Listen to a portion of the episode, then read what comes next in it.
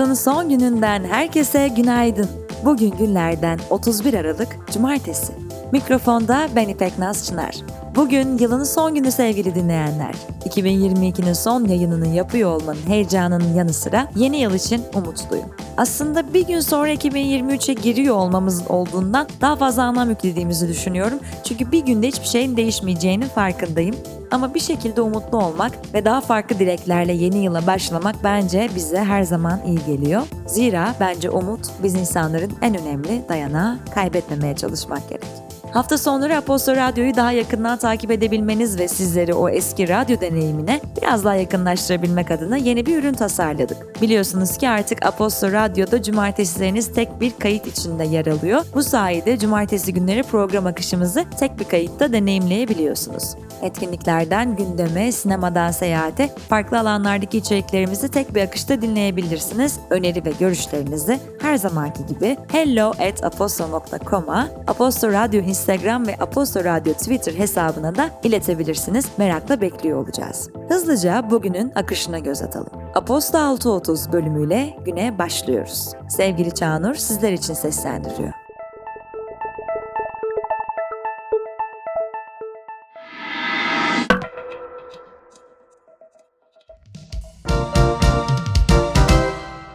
...150'den fazla yayın ve podcast, Aposta editörlerinin kaleminden özel dosyalar, sektör yayınları, köklü dergiler, önde gelen gazetecilerin köşe yazıları ve uluslararası yayınlarla genişleyen derinlikli içerik kataloğumuzu Aposta Premium'la keşfedebilirsiniz. Bilgi alma tecrübenizi yeniden tanımlayacak olan Aposta Premium deneyimi sizi bekliyor. Premium'a yükselmek için açıklamadaki bağlantıya tıklayabilirsiniz.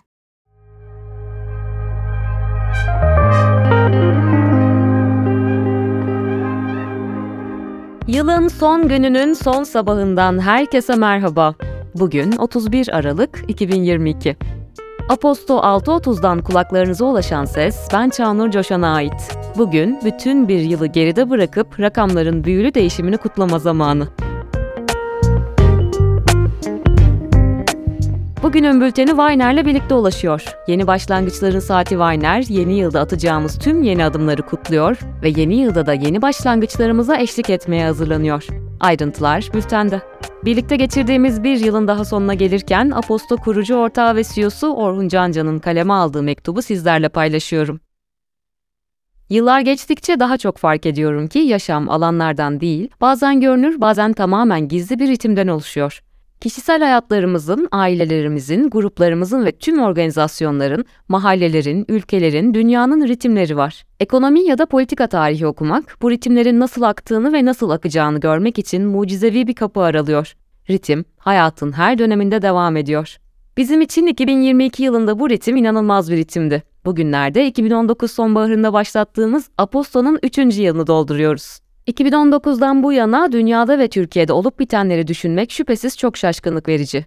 Tüm dünyayı derinden sarsan pek çok olayın arasında geri dönüp baktığımızda ritmin nasıl belirsiz ama kayıtsızca aktığını daha net görüyoruz. Bu 3 yılın ardından bugün Aposto'yu 1,2 milyonun üzerinde yayın aboneliğiyle sizlere ulaştırmanın gururunu yaşıyoruz. İlk başladığımız günden beri dünyada ve Türkiye'de bilgiyi kolay erişilebilir, tatmin edici ve güvenilir bir şekilde aktarmayı amaçlarken karşımıza çıkan yüzlerce partnerin, yazarın, hikaye anlatıcısının varlığından tam olarak haberdar değildik. Bugün Aposto'yu yazılı ve sesli dijital yayınlar sunan bir medya servisi olarak sunarken birlikte üretebildiğimiz, bir bütün olabildiğimiz herkesin varlığından ötürü çok şanslı, mutlu ve umutlu hissediyoruz. Peki sizin bu yılki ritminiz nasıldı derseniz? 2022 bizim için çok renkli bir yıldı. Haziran ayında Aposto 2.0 sloganıyla e-postanın bize imkan sağlayamadığı pek çok özellikle birlikte Aposto yayınlarının tek bir çatı altında takip edilebildiği mobil uygulamalarımızı yayına aldık. Yayınlarımızın tüm arşivini mobil uygulamalarımıza taşıdık, okuma listesi gibi özellikler ve tüm içeriklerimizin kategorik olarak keşfedilebildiği alanlar ekledik. Eylül ayında aposto.com'u yayına alarak masa üstünde tüm yayın dünyamıza yeni bir keşif alanı açtık. Birkaç hafta önce pek çok özelliği ve sınırsız yayın takip etme imkanını sunan Aposto Premium'u yayına aldık. Tek bir abonelik modeliyle üretimlerimizin internet erişimi olan herkes tarafından ulaşılabilir olmasını ve servislerimizin sürdürülebilir bir finansal model üzerine durmasına imkan sağladık. E-posta, gürültüden uzaklaşabildiğimiz en özgür mecralardan biri olmaya devam etti. Çevrim içi olmanın baskısını hissetmeden, hiçbir sosyal medya uygulamasını açmadan hem dünyada ve Türkiye'de neler olup bittiğini hem de tüm yayınlarımızın son sayılarını e-posta üzerinden okurlarımıza ulaştırabildik. Böylelikle Aposta'da yayınlarımızı 3 temel mecradan sunabilmeye başladık. E-posta, mobil uygulama, web sitesi. 2022 içerisinde ekibimizi büyüttük. Bugün sayısı 50 kişiye yaklaşan, kelimenin tam anlamıyla rengarenk bir ekip haline geldik. Yıl boyunca yazılı yayınlarımızla toplam 4500 sayı, sesli yayınlarımızla 500'ün üzerinde podcast yayınladık. Çocukluğumuzdan beri hayranlıkla takip ettiğimiz dergilerin dijital arşivlerini, eski gazete küpürlerinden oluşan seçkileri, her gün takip ettiğimiz uluslararası yayınların içeriklerini, iş dünyasının farklı sektörlerini analiz eden yayınları Aposto okurlarıyla buluşturmaya başladık. Aposto Europe ile Avrupa odaklı en önemli haberleri her sabah İngilizce olarak Avrupa'daki okurlarımızla buluşturduk. Yurt dışından yayınları Türkiye'ye taşıdık ve önemli bulduğumuz köşe yazılarını hem İngilizce hem de Türkçe çevirileriyle birlikte sunmaya başladık. Sene boyunca Galata'da ve Levent'te sayısız gün ve gece Türkiye'nin geleceği üzerine düşündük. Kolay zamanlarda değil, zor zamanlarda burada olmanın, burada üretmenin değerini fark edip işimize yeniden dört elle sarıldık. Aposta yayınlarını günümüz için tasarlanmış gazete ve dergiler olarak nasıl geliştirebiliriz üzerine yüzlerce fikir geliştirdik, denemeler yaptık gündem, iş dünyası, teknoloji, politika, spor, finans, müzik, sinema, sanat, seyahat, yemek, edebiyat, tarih ve daha pek çok alanda derlemeler, içgörü yazıları, incelemeler, makaleler yayınladık. Kelimelerin, iyi anlatılmış bir hikayenin gücünü yeniden ve yeniden keşfettik. Aposta'da yayınlanan her yazının, her incelemenin, her analizin, her röportajın kelime kelime keyfine vardık. Sizlerle bu hikayeleri buluşturabilmenin mutluluğunu yaşadık. En baştan beri olduğu gibi bireysele indirgenmiş viral içeriklerin yanında değil, eski gazete ve dergilerin editoryal olarak güçlü, özenle derlenmiş ve iyi hikaye anlatıcılığı köklerinden beslenen yayınlara zaman ve emek harcamaya devam ettik. Toplumsal anlamda pek çok belirsizliğin, eşitsizliğin, adaletsizliğin, krizin ortasında oldukça zor günler yaşasak da her gün yazmanın, üretmenin, hikaye anlatmanın tatminini yeniden keşfettik. 2023'te Türkiye'de daha fazla nitelikli içerik üretmenin, gazeteciliğin, dergiciliğin, internet yayıncılığın ortaya çıkması için elimizden gelen her şeyi yapacağız. Türkiye'de yeni medyanın üniversite mezunları, şirketler, yatırımcılar, uluslararası kuruluşlar için parmakla gösterilecek bir endüstri olması için gece gündüz çalışacağız. Yaşamın şaşırtıcı, güçlü, durdurulamaz bir ritmi var. Tarih boyunca tek bir uca kayan dalgalanmalar, er ya da geç kendini nasıl dengelediyse yarın da aynı ritim kendini yeniden dengeleyecek. Bu ritmin içerisindeyiz biz. Umutsuzluğa kapılmayı değil, müzik yapmayı tercih ediyoruz. Etrafımızda her ne olursa olsun şikayet etmeye değil, çözüm üretmeye odaklanacağız. Ayrıştırıcı, kutuplaştırıcı, ötekileştirici her yaklaşım, söylem ve yöntemin karşısında olacağız. Irk, dil, din, engel, etnik köken, cinsiyet, cinsel kimlik, cinsel yönelim, mali olanaklar, göçmenlik durumu veya siyasi görüş ayrımı bazlı her türlü ayrımcılığın sonuna kadar karşısında kalacağız. Çalışan bir demokrasi için çalışan bir medyanın olması gerektiği inancıyla bu endüstriyi Türkiye'de ve dünyada yeniden inşa etmeye devam edeceğiz. Hayatta her zaman olabileceği gibi bizim de bu yıl içerisinde hatalarımız, yeterince iyi sunamadıklarımız olabilir. Gelişmeye, öğrenmeye, deneyip yanılmaya ve daha iyisini yapmaya devam edeceğiz. Önerilerinizden, eleştirilerinizden, düşüncelerinizden besleniyoruz. Beslenmenin ötesinde bu geri dönüşlerinizde kendimizi var ediyoruz. Bu geri dönüşler olmasaydı biz de olmazdık. İyi ki varsınız. Haftayı geri sar. Ekmek ve Gül'ün başlattığı okullarda bir öğün ücretsiz ve sağlıklı yemek kampanyası başarıya bir adım daha yaklaştı. Çok sayıda yerel yönetimin ardından Milli Eğitim Bakanı Mahmut Özer, 6 Şubat itibarıyla okul öncesi eğitimdeki tüm okullarda ücretsiz yemek verileceğini duyurdu. İTO, İstanbul'da azami 19,05 TL olan ekmeğin kilogram fiyatına %28,9 zam yapma kararı aldı. 210 gramlık ekmek yılbaşından sonra 5 TL'ye satılacak.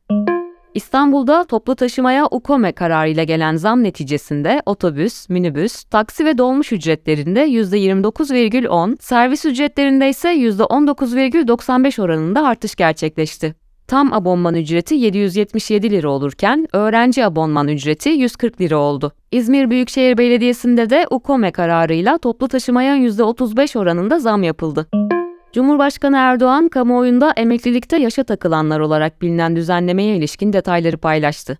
Buna göre herhangi bir yaş sınırı bulunmayacak düzenleme ile 2 milyon 250 bin vatandaş emekli olabilecek. EYT düzenlemesinin kamuya çıkaracağı ek yükün 450 milyar lira seviyesinde olması bekleniyor. İstinaf Mahkemesi Gezi davasında Osman Kavala'ya verilen ağırlaştırılmış müebbetle Ayşe Mücella Yapıcı, Çiğdem Mater Utku, Ali Hakan Altınay, Mine Özer'den Can Atalay ve Tayfun Kahraman'a verilen 18 yıl hapis cezasını onadı. Çin Halk Kurtuluş Ordusu, ABD ile Tayvan arasında artan gizli yakınlaşmaya cevap olarak Tayvan çevresinde asgari tatbikat başlattığını açıkladı. 8 federal suçtan yargılanan FTX kurucusu Sam Bankman-Fried'ın 250 milyon dolarlık kefalet karşılığında serbest bırakılmasına karar verildi. Rusya Devlet Başkanı Vladimir Putin, Rusya petrolüne tavan fiyat uygulamasına katılan ülkelere petrol ve petrol ürünleri satışını yasaklayan kararnameyi imzaladı. İsrail'de Benjamin Netanyahu başbakanlığındaki yeni koalisyon hükümeti mecliste düzenlenen oturumda güven oyu aldı. Futbolun efsane ismi Pele 82 yaşında hayatını kaybetti.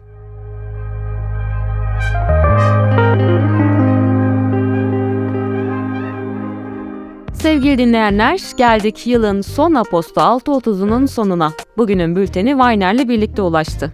Ben Çağnur, Aposto 6.30'dan şimdilik sizlere veda ediyorum ama Aposto'nun radyo hali devam ediyor. Yeni yılda, yeni yayınlarda tekrar buluşmak dileğiyle. Hoşçakalın.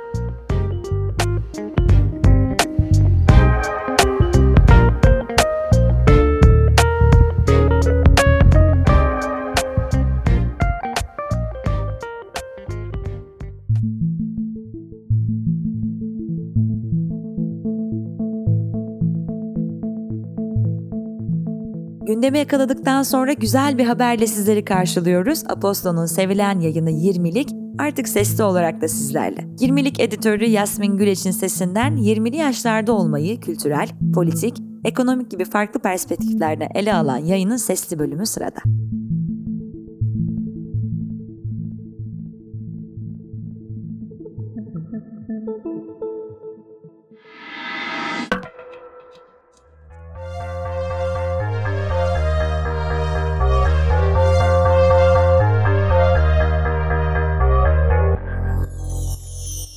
Selam 20'likler ve 20'lik kalanlar. Nasılsınız? Yüzdük yüzdük sonuna geldik diyebilir miyiz? Bugün ayın 29'u, senenin son 20'li günü. 2023'e kaldı 2. İnanabiliyor musunuz? Ben şahsen inanamıyorum. Ama zaten ne zaman inanabildim ki? Ne zaman zamanın akışını gerçekten anlayıp hissedebildim ki? Emin değilim. Geçiyor sonra böyle hop bir bakıyorsun geçmiş. Ama sanırım geçmesini hissetmeden yaşamak da güzel.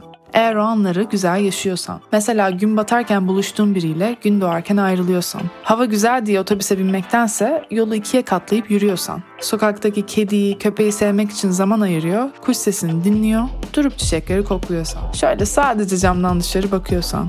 Sevdiklerine zaman ayırabiliyorsan. Yiyorsan, içiyorsan, gülüyorsan, ağlıyorsan. Yaşıyorsan. İyisiyle kötüsüyle yaşıyorsan ne kadar güzel aslında zamanın geçmesi. Çok sevdiğim bir deney var. John Gottman adında bir psikolog ilişkilerin nasıl başarılı olabileceğini araştırmak için 1990 yılında University of Washington kampüsündeki bir laboratuvarı oda kahvaltı otele çeviriyor. Burada 130 yeni evli çifti gözlemliyor. Kısaca tatilde neler yaptıklarına bakıyor. Gün içinde çeşitli bağlar kurmak için bid yani teşebbüsler olduğunu fark ediyor. Mesela şu kuşa bak ne kadar güzel ya da ay ne kadar güzel parlıyor. Bu teşebbüslere verilen cevap da Gottman'ın gözünde bir ilişkinin sağlam olup olmadığının göstergesi. Uzun lafın kısası, eğer çiftlerden biri kuşa bak ne kadar güzel diyor ve partneri onu pek takmıyorsa bu bir probleme işaret ediyor. Tam tersine eğer kuşa bakıyor, bununla ilgili bir yorum yapıyorsa hayattaki küçük güzellikleri birlikte takdir edebileceklerini görüyoruz ve bu güçlü bir ilişkinin yapı taşlarından biri oluyor. Bu deneyi sevmemin nedeni de aslında insanlar olarak bağlantı kurmaya, güzellikleri beraber takdir etmeye olan ihtiyacımızın kanıtı olması. Zaten günün sonunda hepimiz sevdiklerimizle olmak için, paylaşmak için yaşamıyor muyuz? Hayatımın bir parçasını sizlerle paylaşmama izin verdiğiniz, 20'liği var ettiğiniz, fikirlerinizi paylaştığınız için soframızın bir parçası olduğunuz için her birinize çok çok çok çok çok çok çok çok çok çok çok ama çok teşekkür ediyorum. Umarım 20'lik sizin bu yayına etkinizin bir kıdımı kadar hayatınızı etkilemiş, bir şeyler katmıştır. Katmadıysa da hiç problem değil. Yeni bir yıl başlıyor, yeniden döneriz. Ama bilin ki siz, ''Aa Yasmin kuşa bak ne kadar güzel'' dediğiniz her daim ben o kuşlara bakacağım. İzci sözü. Bu hafta yılın bitişini kutluyor, yeni yılı selamlıyoruz. Hepinizi buradan öpüyor ve harika bir yıl diliyorum. Sevdiklerinizle ışıl ışıl, bol kahkahalı, ucuz domates fiyatlı, Türkiye standartlarında stabil, yaratıcı, eğlenceli, sakin, sevgi, aşk, aile ve dost dolu bir 2023 olsun. Çok çok çok öpüyorum. Seneye görüşürüz. Yasmin. Tamam bu iğrenç espriden sonra bu hafta nelerimiz olduğuna bir bakalım. Bu arada küçük bir Aposto Radyo anekdotu. Şu bir önceki paragrafı yazdıktan sonra ağladım. Nedense bir duygulanma anı yaşadım. Ama gerçekten burada olduğunuz için çok mutluyum. Çok teşekkür ederim. 20'liği desteklediğiniz ve desteklemeye devam ettiğiniz için. Tamam. Şimdi o zaman gerçekten bu hafta nelerimiz var bir bakalım. İlk olarak Merve yeni yıl kararlarının tarihine iniyor. Hepsi kapitalizmin bir oyunu mu diye soruyor. Sonra Bensu yeni yıl kararlarının nasıl belirlenmesi, nelere dikkat edilmesi gerektiğini araştırıyor. Son olarak Yasmin 20'lik için uzun saatler sonunda bir rap hazırladı. Bu sene neler yapmışız, nelerden bahsetmişiz, işbirliklerimiz neymiş onlara bakıyoruz. O zaman başlayalım. Tamam, 20'lerde 20'lik kanalımız için Merve Yeni yıl kararlarının kısaltılmış tarihi bu taşın altından da mı kapitalizm çıktı adında yazısıyla bizlerle. Bu yazıyı okurken kikir diyeceğim. Şimdiden söyleyeyim çünkü Merve harika ve komik bir yazar. Bunu da duyduğunuza göre başlıyorum. Ben Merve Nur Okutan. Alışveriş listeleri dışında liste tutmaktan hoşlanmıyorum. Ne bir ölmeden önce yapılacaklar ne de bir yeni yıl kararları listem var. Sadece ve sadece yarınki işler listesiyle evde eksik zeytin, ekmek, çay listesi tutuyorum.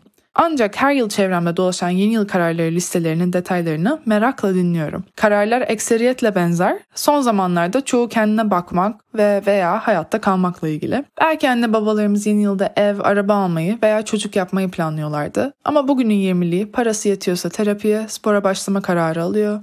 Cebinde parası kalmamışsa alışverişi azaltıyor, evde yoga yapıyor. Bu sıralar aklımı bir merak kapladı. Nereden çıkmış ola bu resolution'lar dedim. Ne ekin ekme ne hasat etme dönemi pek eski bir adet olduğuna inanasım gelmedi. Kışın ortasında yeni kararlar alıp uygulamaya geçmek pek doğamıza uygun değil gibiydi. Araştırmalarım bana haklı olduğumu gösterdi. Bilinen ilk yeni yıl kararları İsa'dan önce 2000'li yıllarda Babiller tarafından alınmış. Ancak kendileri yeni yılı Ocak'ta değil, tohumların toprakla buluştuğu Mart ortasında kutlarlarmış. 12 gün süren pagan törenlerinde aldıkları borçları ödeyecekleri ve ödünç aldıkları eşyaları sahiplerine iade edeceklerine dair tanrılara sözler verirlermiş. Sözünü yerine getirenlerin tanrılar tarafından ödüllendirileceğine inanılırmış. Sezar'ın hakkı Sezar'a. Kendisinin yıl başlangıcını 1 Ocağı almasıyla bu ve benzeri adetler Ocak ayına taşınmış. 16. yüzyılda Gregorian takviminin Hristiyanlarca kabulü ise bu yeni yıl zamanlamasının dünyanın büyük bir kısmına yayılmasına sebep olmuş. Sömürgecilik sağ olsun. İnternetteki birkaç kaynakta protestan kültüründeki yeni yıl kararlarının çok daha dindar olduğunun bahsi geçiyor. Daha çok dua etmeye, iyilik yapmaya, adil olmaya, kiliseye daha sık gitmeye dair ruhani hedefler. Zamanda hızlı bir ileriye fırlatış yapıyoruz Modern günlerin batı dünyasına geldiğimizde bambaşka yeni yıl kararları karşılıyor bizi. Özellikle modern ABD bu geleneğin günümüzdeki en büyük sahiplenicisi gibi gözüküyor. Çeşit çeşit bloglarda, sosyal medya hesaplarında ABD'liler birbirlerine nasıl yeni yıl hedefi konur, bunlara nasıl yıl sonuna kadar tutunulur tavsiyeleri veriyorlar. 2020 sonunda Ipsos'un yaptığı bir araştırma her 5 ABD'liden ikisinin 2021'e yeni yıl kararlarıyla girdiğini bulmuş. Karar alanların %60'ı 18-34 yaş grubuna düşüyormuş. Yani 20'likler ve kendini 20'lik hissedenler diyebilir miyiz? En çok verilen 3 yeni yıl kararı sırasıyla daha çok egzersiz yapmak, daha sağlıklı besinler tüketmek, para biriktirmek üzerine kurulu. Başta da tahmin ettiğimiz gibi kısaca kendine bakmak ve hayatta kalmakla ilgili kararlar bunlar. Hem geleneğin tarihini öğrenmek hem de bugünün geldiği noktaya dair veriler görmek beni bir farkındalığa sürüklüyor. Yeni yıl kararları da kapitalizmin oyununa gelmiş. Dikkat ederseniz Babillerden Victoria dönemi İngiliz rahiplere kadar açılan bir yelpazede yıllar yılı insanlar topluluk odaklı kararlar verip uygulamaya çalışmış. Kim bilir belki de kararlarına uymadığında topluluğu tarafından uyarılmış. Daha iyi bir komşu olmak, borcuna sadık kalmak. Bir nevi topluluk buluşma merkezi olan kilisede daha sık boy göstermek. 4000 yıllık adetler kapitalizmin gemi azıya almasıyla hızlı bir değişime uğramış. Gördüğüm tek trend kararların daha tek başına yapılıp tek başına olumlu etkisini göreceğimiz bireyci kararlara dönüşmesi değil. Bir de aslında geldiğimiz refah yüzyılında en zengin ülkelerden birinde halen her yıl insanların kaliteli bir yaşam sürdürebilmek adına kararlar vermesi. Mental ve fiziksel sağlığınızı korumak için spor yapmak. Yine benzer bir motivasyonla yeni diyetlere geçmek. 3-5 kuruş tasarruf edip yeni bisiklet satın almanın hayallerini kurmak. Bunca teknolojik atılım ve ekonomik devrimin sonunda geldiğimiz noktada dilekler 16. yüzyılı aratmayacak halde. Çok daha konforlu ve güvenli yaşadığımızı iddia edebiliriz. Ama her kış oturup daha mutlu olmamızı sağlayacak adımlar atmaya niyet etmek ne bileyim biraz üzücü. Ey Noel Baba! Sen de Türkiye'de doğdun ben de. Gel seninle bir anlaşma yapalım. Şu garip 20'lik ruhlara yeni yılda biraz daha iç huzuru bahşet. Üzerimizdeki güzelleşme baskısını al götür, sürekli aklımızı çelen işlenmiş gıdaları bizden uzak tut. Haftada 40 saat çalışan canlara az daha nakit yolla ya da artan enflasyona dur de orasını sana bıraktım. Şu basit ihtiyaçlarımızı aradan çıksa belki biz de Babiller gibi yüzümüzü toplumumuza döneriz. Daha iyi bir arkadaş, evlat, sevgili olmaya söz veririz. Belki dürüstlüğü, hayvanlara şefkati, nezaketi gündeme alırız. Sana hiçbir vaatte bulunmuyorum Aziz Nikola. Ama detayları aramızda konuşabiliriz. 2023 bizim yılımız olsun mu?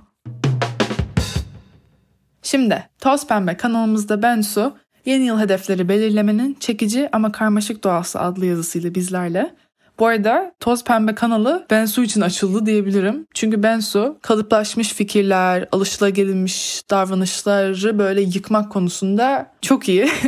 Bununla ilgili yazılara odaklanıyor genelde. O yüzden Toz Pembe Bensu sayesinde var oldu. Bundan notunu düşelim. Ve o zaman başlayalım.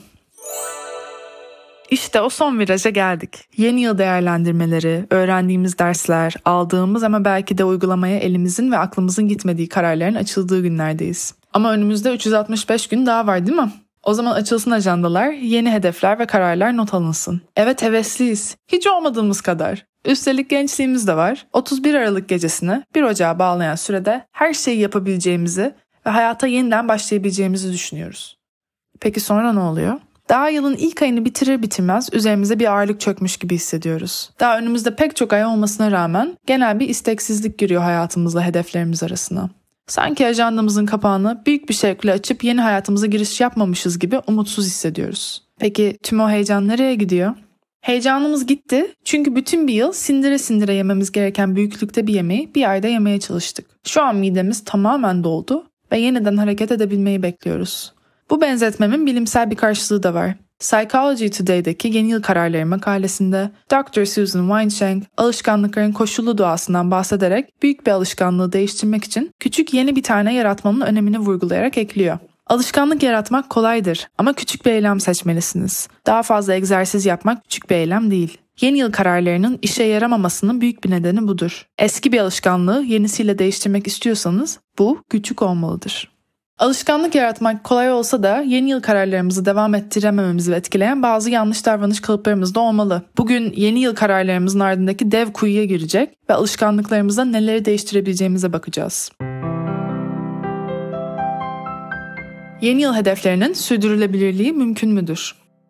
2022'de en çok önemsediğiniz yeni kararınız neydi ve gerçekleştirebildiniz mi? 20'lik olarak 100 kişinin katıldığı küçük bir anket yaptık. Sonuçlar %61 oranında yeni yıl hedeflerinin gerçekleştirilemediğini gösteriyordu. En yaygın hedeflerden bazıları ise şunlardı. Yeni iş bulmak, iş değiştirmek, sınavları kazanmak, daha fazla para kazanmak, kendini sevmeyi öğrenmek, terapiye başlamak, toksik insanları hayatımızdan çıkarmak, ülke değiştirmek, aşkı bulmak, hedef üniversiteyi kazanmak, mezun olmak, daha çok gezebilmek. Cevaplara baktığımızda birçoğunun hayatımızı bir noktadan diğer noktaya taşıyan ya da yeni başlangıçlar yapmamızı sağlayan kararlar olduğunu görüyoruz. Yeni yılda yeni ve büyük hedefler koymayı önemsiyoruz. Bu isteğimiz araştırmacıların yeni başlangıç etkisi adını verdiği durumun zamansal dönüm noktalarına denk gelmesiyle doğru orantılı olarak gelişiyor. Yeni yılda bu zamanlardan biri. Yeni bir sayfa açtığımızı düşünerek hayatımız üzerinde daha çok söz sahibi olmak istiyoruz. Peki hedeflerimizin sürdürülebilirliğini etkileyen şeyler nedir? Very Well Mind'ın yer verdiği bir çalışmada yeni yıl kararları veren kişilerin sadece %12'sinin hedeflerinde başarıya ulaştıkları kaydedilirken 2020'de yapılan başka bir çalışmada katılımcıların %55'inin bir yıl boyunca hedeflerini sürdürebildiklerinden mutlu olduklarını ortaya koydu. Bu çalışmalara bakarak yeni yıl kararları vermek kadar bu kararların arkasındaki motivasyonlarını da incelemek gerekiyor. Çünkü kendimize verdiğimiz nedenler yeni yıl kararlarını devam ettirme süremizi büyük oranda etkiliyor. Yeni yıl kararlarına çok mu anlam yüklüyoruz? Şöyle bir düşündüğümüzde Ocak ayına girdiğimizde önümüzde bizi kocaman bir yılın bekliyor olması üzerimizde büyük bir hayatımı değiştireceğim stresi yaratıyor olabilir. Özellikle Ocak ayının ilk günlerinde söylenen o meşhur yeni bir yıl, yeni bir ben cümlesi geri kalan 300 küsür gün içinde oldukça iddialı. Bu daha en baştan kendimize kanıtlayacak bir misyon yüklemektir. Daha yaşanmamış bir yıl için bu kadar iddialı olmak vücudumuzda güçlü bir adrenalin yaratabilir. Vücudumuzdaki adrenalin ise savaş ya da kaç durumuyla ilişkilidir. Stresli durumlara karşı verilen bu otomatik tepkiyi yeni yıl hedeflerimize uygularsak karşımızda böyle bir manzara çıkabilir. Zihnimiz ve bedenimiz bizi üzerimizde baskı yaratan durumlardan korumak ister. Yeni yıl hedeflerimiz biz fark etmesek de aşırı anlam yüklediğimiz ve bu yüzden de bizi strese sokan bazı durumları tetikleyebilir. Dolayısıyla vücudumuz bizi korkutan şeylerden uzaklaştırmak isteyecektir. Yeni yıl hedeflerimizden ve yeni benliğimizden. Peki yeni yıl kararlarından tümden uzak mı durmalıyız? Tabii ki hayır. Sadece kendimizi ve sınırlarımızı iyi tanımalı ve hedeflerimize bir farkındalık getirmeliyiz. Psychology Today'deki makaleye tekrar dönecek olursak, Dr. Susan Weinschenck'in söylediği alışkanlıklar psikolojisi kavramı burada oldukça işimize yarayabilir. Alışkanlıklarımızın hayatımıza oturmasına alışırken büyük sözlerdense küçük eylemlerin daha çok işlevi vardır. Yeni bir alışkanlığı ise ancak mevcut olan bir alışkanlığı ekleyerek oluşturabiliriz. Peki nasıl yapılmalı? Sabit hedef belirleyerek bu hedefin alt dallarına inmeliyiz. Hedefimiz her gün düzenli olarak spor yapmaksa spor eylemini sadece spor salonlarıyla sınırlı tutmamalıyız. Ofisimize giderken haftada iki gün asansör yerine merdivenleri kullanabiliriz. Seçenekler bu şekilde artırılabilir. Asıl amacımız hedeflerimizi gerçekleştirmek olduğunu düşünsek bir önemli adım da bu hedeflerin sürdürülebilirliği. Refinery 29'da bahsedildiği gibi yeni yıl hedeflerimize yaklaşırken, yeni yıl taahhütlerime ayak uydurmak için zaman yaratırken onlara daha nasıl farkındalıkla yaklaşabilirim diye düşünmemiz bizim için bir hedefi başarmaktan çok onu daha verimli bir şekilde hayatımıza dahil etmemizi sağlayacaktır. Sonuçta her yıl gibi yine yarıştığımız şey hedefimiz değil, kendimiziz. Evet, şimdi geldik 20'lik rapte. Burada ben, yani Yasmin, bu sene çıkarttığımız tüm sayıları böyle gözden geçirdim ve baktım neler yapmışız, nelerden bahsetmişiz, neleri sevmiş, nelere sinirlenmişiz, neleri, kimleri dinlemişiz. O zaman hadi çıkalım bu yolculuğa. Geldik bir senenin daha sonuna. 2021'in son sayısında şu cümleleri yazmıştım. Bu sene için kararım karar almamak. Aşırı klişe duyuldu. Korktuğun tek şey korkunun kendisidir edasında bir söylem oldu ama ciddiyim. Hayat çok belirsiz. Özellikle şu son birkaç senedir. Kararlara gerek yok. İyi insan ol, empati kur, sev, sarıl, maskeni tak, aşını ol, arada biraz sebzeye, birkaç kol bacak hareketi yap, yürü. Her şeyin ayrı yazıldığını artık Google'a sormadan hatırla. Tamamdır abicim. Hayat güzel, keyfini çıkar. Peki keyfini çıkarttın mı? Bence evet. Bazen tam gaz full vites olmasa bile çıkarttım. Her şeyin ayrı yazıldığını da içselleştirdim çok şükür en büyük kazanımlarımdan biri bu oldu diyebilirim. Tabii ki de şaka. Devam. Peki 2022'de 20'likte neler olmuş? Kafamızda ne gibi sorular oluşmuş? Nelere odaklanmış? Nelere sinirlenmişiz? Ben ne yapıyorum ya? Dedirten şeyler neler olmuş? Tüm sayıları takip etmeyenlere, edemeyenlere efsane, sınav özeti gibi bir yazı hazırladım. Keşke sınavlara hazırlanırken de böyle ayrıntılı ve özenli işler çıkarsam. Tabii sağlık olsun. Şimdi bu sene 45 sayı çıkarmışız. 41 artı 4 kere maşallah. Ağustos ayında bir tatil dışında her perşembe saat 9'da sizlerle buluşmuşuz. Şimdi benim ne Spotify gibi havalı bir algoritma sistemim ne de öyle bir kodlama veri toplama kabiliyetim var. Bu Wrapped o nedenle fazlasıyla analog mu desem ne desem neyse bir şey demeyeceğim. O zaman bir bakalım. 20'lik olmayan 4 tane 20'lik aramıza katılmış. Robert Koptaş, Zerrin Demirel, Alara Civelek ve benim için kişisel bir başarı ve fangirl anı yaşamama neden olan Sayın Vedat Milor. Alkış. Hepsine tabii ki de. Hepsine çok teşekkür ediyoruz buradan katıldıkları için. Sonra yeni kanallarımız olmuş. Dün gece Zeynep'in editörlüğünü yaptığı bu kanalda dar köşeler ve geniş caddelerde vücut bulan date anılarınızı ve deneyimlerinizi topluyor. Anonim olarak hikayelerinizi paylaşıyoruz. Hala hikayeler arayışındayız. O yüzden e, paylaşmak isterseniz anonim bir şekilde bu sayımıza tıklayıp e, Google formuna ulaşabilirsiniz. Sonra keyfim bilir. Ece Tugay tarafından tasarlanan çiçek dostumuz Keyfim, Ocak ayından itibaren bize tavsiyelerle geliyor. Kimi zaman benden, kimi zaman başka yazarlardan. Ne okuduk, neyi sevdik, neyi keşfettik paylaşıyoruz. E tabii en önemlisi de keyfim bilir diyor. İçsel bir göbek atıyoruz. Yorgan altı, konuşulması gereken, istenen ama konuşulmayanlar, tabular, yasaklar, utanılanlar üzerine bir kanal. Devri alem, Türkiye'nin dışına çıkıyoruz. Bakalım ülke sınırının dışında neler oluyor, neler dönüyor. Tabii e, her zamanki gibi bolca işbirliğimiz oldu. Caner Yılmaz çarpı 20'lik sizin telefonunuzdaki notları Caner görselleştirdi. Keyifli ve farklı bir sayı oldu. Sonra Tabukama ekibinden Rayka Kumru ve Tuğba Gökduman sınırlardan ve sınırların büründüğü farklı formlardan bahsettiği bir yazı yazdı. Anlamışsın Instagram hesabında iki haftada bir videolar çıkarmaya devam ediyoruz. Onları Anlamışsın'ın Instagram hesabından izleyebilirsiniz. Ayrıca bu bahsettiğim her şeyin linkleri hem bültende var hem de Instagram hesabımızda falan onlardan da ulaşabilirsiniz. Ama bu sayı gerçekten tüm bu linkleri bulmak için iyi ve değerli bir sayı oldu. Sonra İstanbul'da nasıl eğleniyorduk yayını için 20'lerde 20'lik hoş geldin Türkiye Cumhuriyeti dans edelim mi diye bir yazı yazdım. Ayrıca bu yayında takip etmenizi tavsiye ederim. Gerçekten harika işler görüyorlar. Sonra New York'tayken Soli'nin peşine takıldım. Mahallemden bahsettim. Müdavimi olduğum yerleri paylaştım. Tabii ki bunu burada dinliyorsanız bunu biliyorsunuz. Ama 20'li Aposto Radyo'ya taşıdık. Aynı zamanda Aposto'nun yayıncılarla yaptığı sahne arkası serisinin kurdelasını beraber kestik. Piccolo'nun kurucusu Alara Demirel ile çok keyifli bir podcast bölümü kaydettik. Bartu Özden ve Sedef İlgiç ile Hacer Sert moderatörlüğünde gençlerin Avrupa'ya göçünü tartıştık. Bu da Aposto Yuvarlak Masa'da. Sonra, şimdi her sayı özeldir. Ama birkaç tane özel sayı da çıkarttık. Özel özel. Böyle ikili özel. Ay neler dedim be.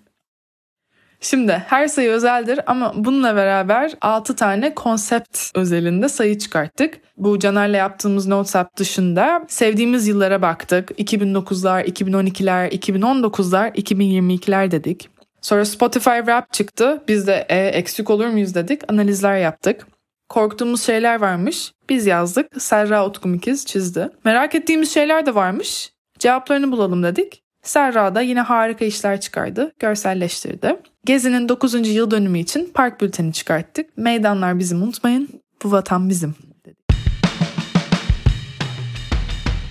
Peki bu sene konularımız neymiş? Politika ve gündem demişiz. Twitter'ın satılmasına, Rusya'nın Ukrayna'ya savaş açmasına bakmışız. Çevre demişiz. Tarımsal farkındalık, bilinçli tüketim konularını işlemişiz. Kadınız demişiz. Kadın olmayı konuşmuş, kadın olmayı kutlamışız. Selin Özünaldım ile tanışmışız. Yemek demişiz. Çorba sayısı çıkarmışız. Mangal ve dünya yemeklerinden bahsetmişiz. Sofra hikayeleri paylaşmışız. Yeşil erik demiş. Domatese aşk mektubu yazmışız. Bedavaya kahvaltı etmişiz. Pop kültür demiş, hayranı olduğumuz şeyleri paylaşmışız. Tabii ki Bihter Ziyagil analizi de eksik olmamış. Guilty pleasure konusuna odaklanmışız.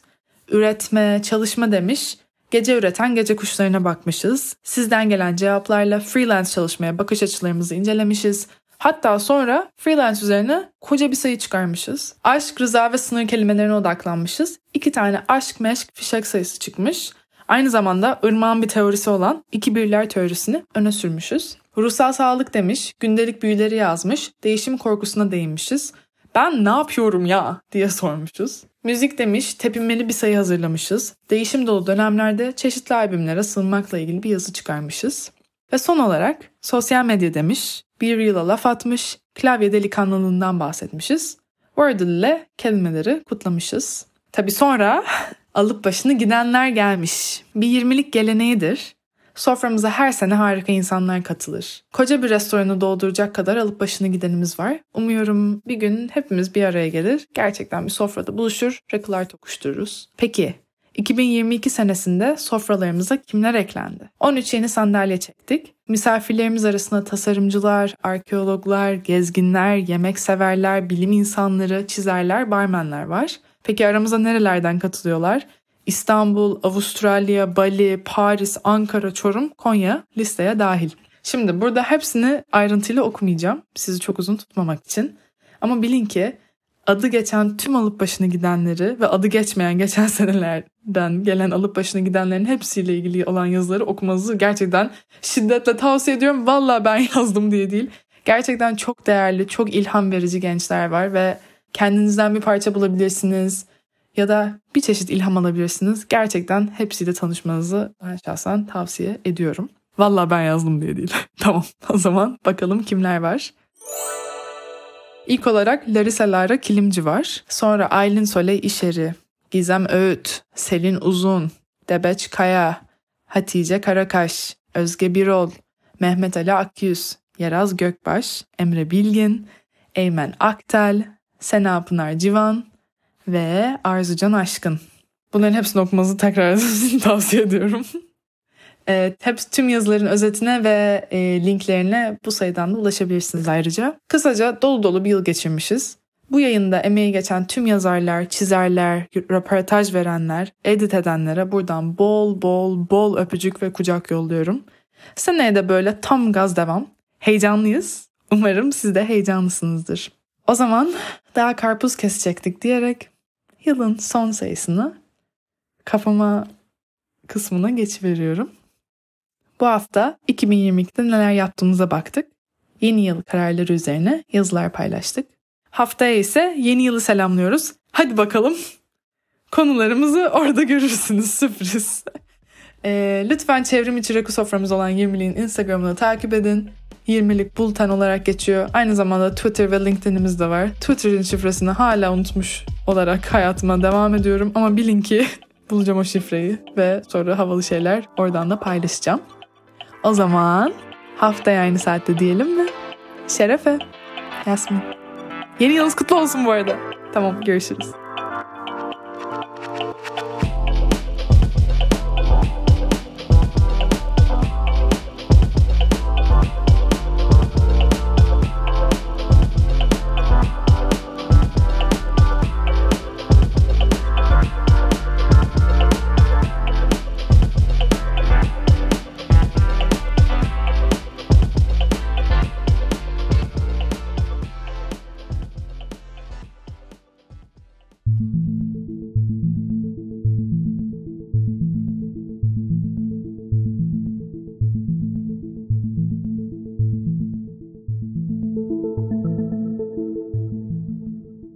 Hazırsanız sizi bu haftanın 3. bölümü olan önümüzdeki hafta sinemalarda evde veya şehirde izleyebileceğiniz yapımları derleyen izleme listesine davet ediyoruz.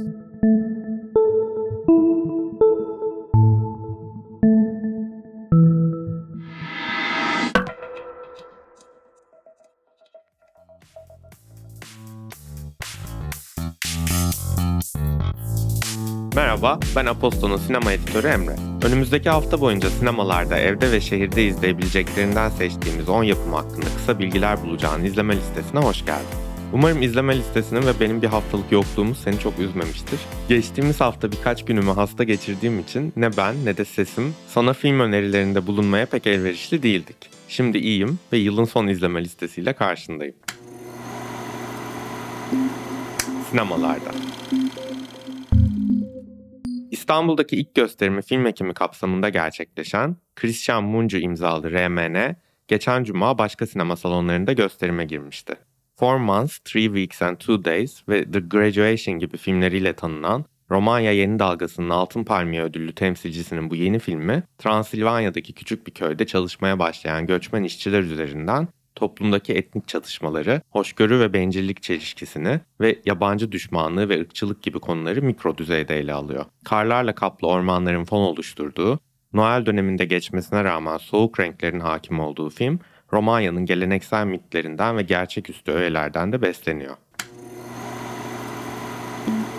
Evde Haftanın öne çıkan filmi, Türkiye'deki ilk gösterimi ve tek fiziksel gösterimi film ekiminde gerçekleşmiş Noah Baumbach imzalı White Noise, Beyaz Gürültü. Amerikan bağımsız sinemasının işlevsiz ailelerin hikayelerini anlatmakla ustalaşmış üretken yönetmenlerinden Baumbach'ın bu yeni filminde Adam Driver ve Greta Gerwig başrolleri paylaşıyor. Hikaye ise 80'lerde bir üniversite banyosunda geçiyor. Filmin merkezindeki aile gündelik ve sıradan dertleriyle uğraşırken yakınlardaki kimyasal bir felaketin yarattığı tehlikeyle gelecek, varoluş ve insan ilişkileri konusunda düşünmeye, sınanmaya başlıyor. Baumbach'ın bu geveze karakterlerine yenilerini ekleyen film bugün Netflix'te yayınlanıyor. Netflix 2022'deki en iyi kozlarını yılın son haftalarına saklamış gibi gözüküyor. Çünkü geçen haftada Glass Onion and Knives Out Mystery adlı film Netflix kataloğuna eklenmişti. Filme bir hafta gecikmeli olarak yer verdiğim için çoktan sosyal medyadaki onlarca meme ve yoruma maruz kalmış olabilirsin zaten. Glass Onion, 2019 yapımı Ryan Johnson imzalı cinayet gizemi filmi Knives Out'un evreninde geçiyor ve göz alıcı kıyafetleri, kıvrak zekası ve ilginç aksanıyla dikkat çeken dedektif Benoit Blanc'ı yeni bir gizemi çözmek üzere geri getiriyor. Dünyanın en çılgın zenginlerinden birinin Yunanistan'daki özel adasında bir cinayet gizemi oyunu ve bir hafta sonu tatili için davet edilen Blanc bir anda kendisini gerçek bir cinayeti çözmeye çalışırken buluyor. Filmin Daniel Craig, Edward Norton, Janelle Monáe, Kate Hudson, Catherine Hahn, Dave Bautista ve Leslie Odom Jr. gibi isimlerle dolu bir oyuncu kadrosu ve sürprizi bol bir hikayesi var. Yılbaşı gecesi evde ailen ve sevdiklerinle sakin bir gece geçirmeyi planlayanlardansan ve hep birlikte izleyecek eğlenceli bir film arayışındaysan Disney Plus çok doğru bir adres. Gülse Birsel'in yazdığı, Ozan Açıktan'ın yönettiği Yılbaşı Gecesi filmi bugün yayınlanıyor.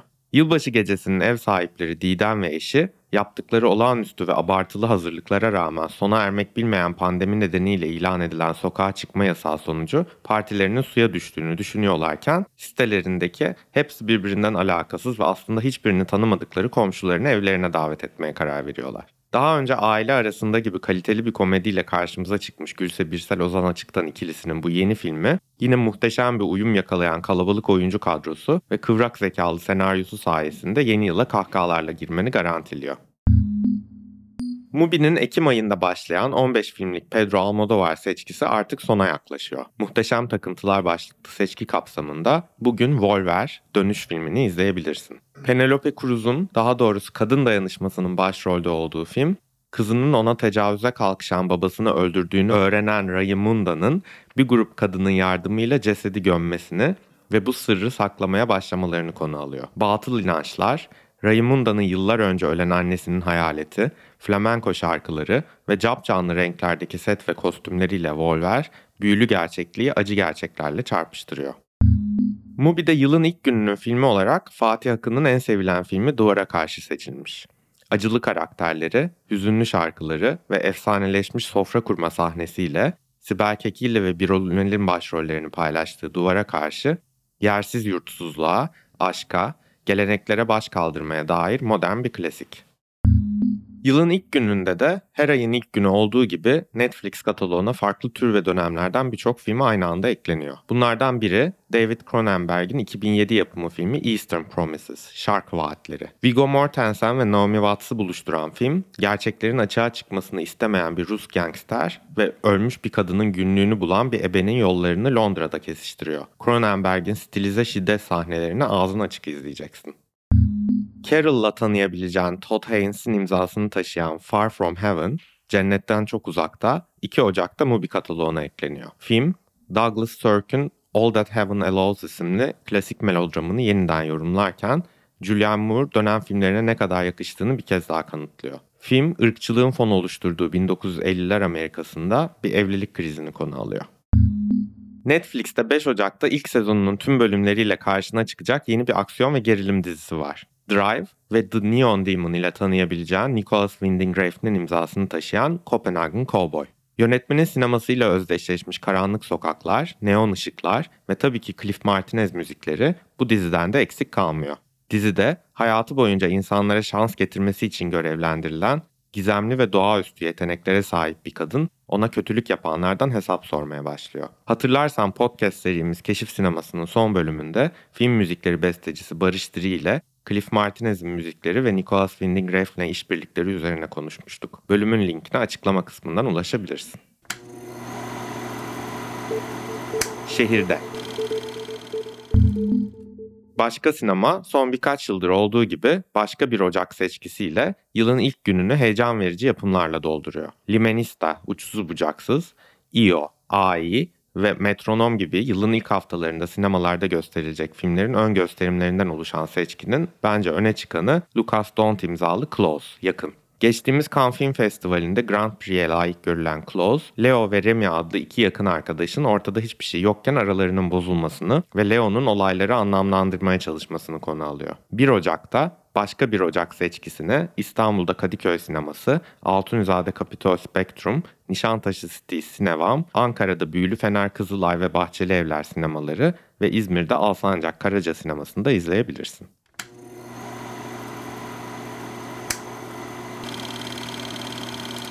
Bu arada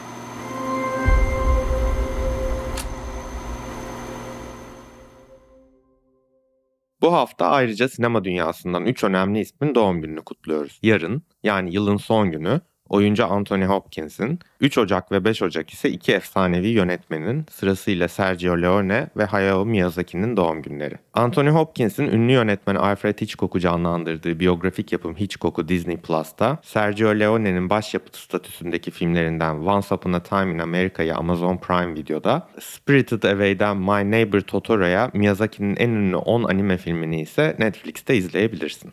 Son olarak bir hatırlatma. Duende'yi Duende Magazine kullanıcı adıyla Letterboxd'da takip edebilir. Haftanın filmi incelemelerimize, izleme listesi önerilerimize ve keşif sineması listelerine Letterboxd hesabımızdan da ulaşabilirsin.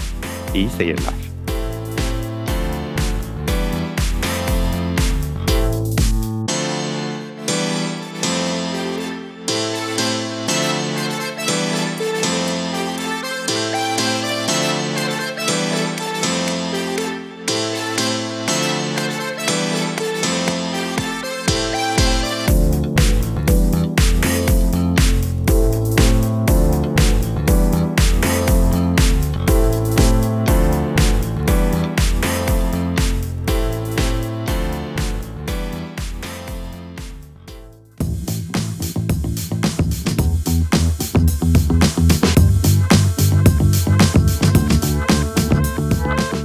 Sevgili dinleyenler, yayının başında söylediğim gibi bugün 2022'nin son günü. Bu akşam planlarınız neler bilmiyorum ama ben e, sevdikleriyle sakin ve huzurlu bir şekilde evde yılbaşını geçirmeyi seven biriyim. Şimdiden sizlere harika bir akşam, harika bir yılın başlangıcı diliyorum. Annem hep der ki bir şeye nasıl başlarsan öyle gider. Ben de biraz buna inanmaya çalışıyorum. Tabii ki çok da fazla anlamlandırmamak gerekiyor bazen ama pazartesi günü yeni yılda yeni haberlerle birlikte sizlerle olacağım. Tekrar görüşünceye dek hoşçakalın. Mutlu seneler.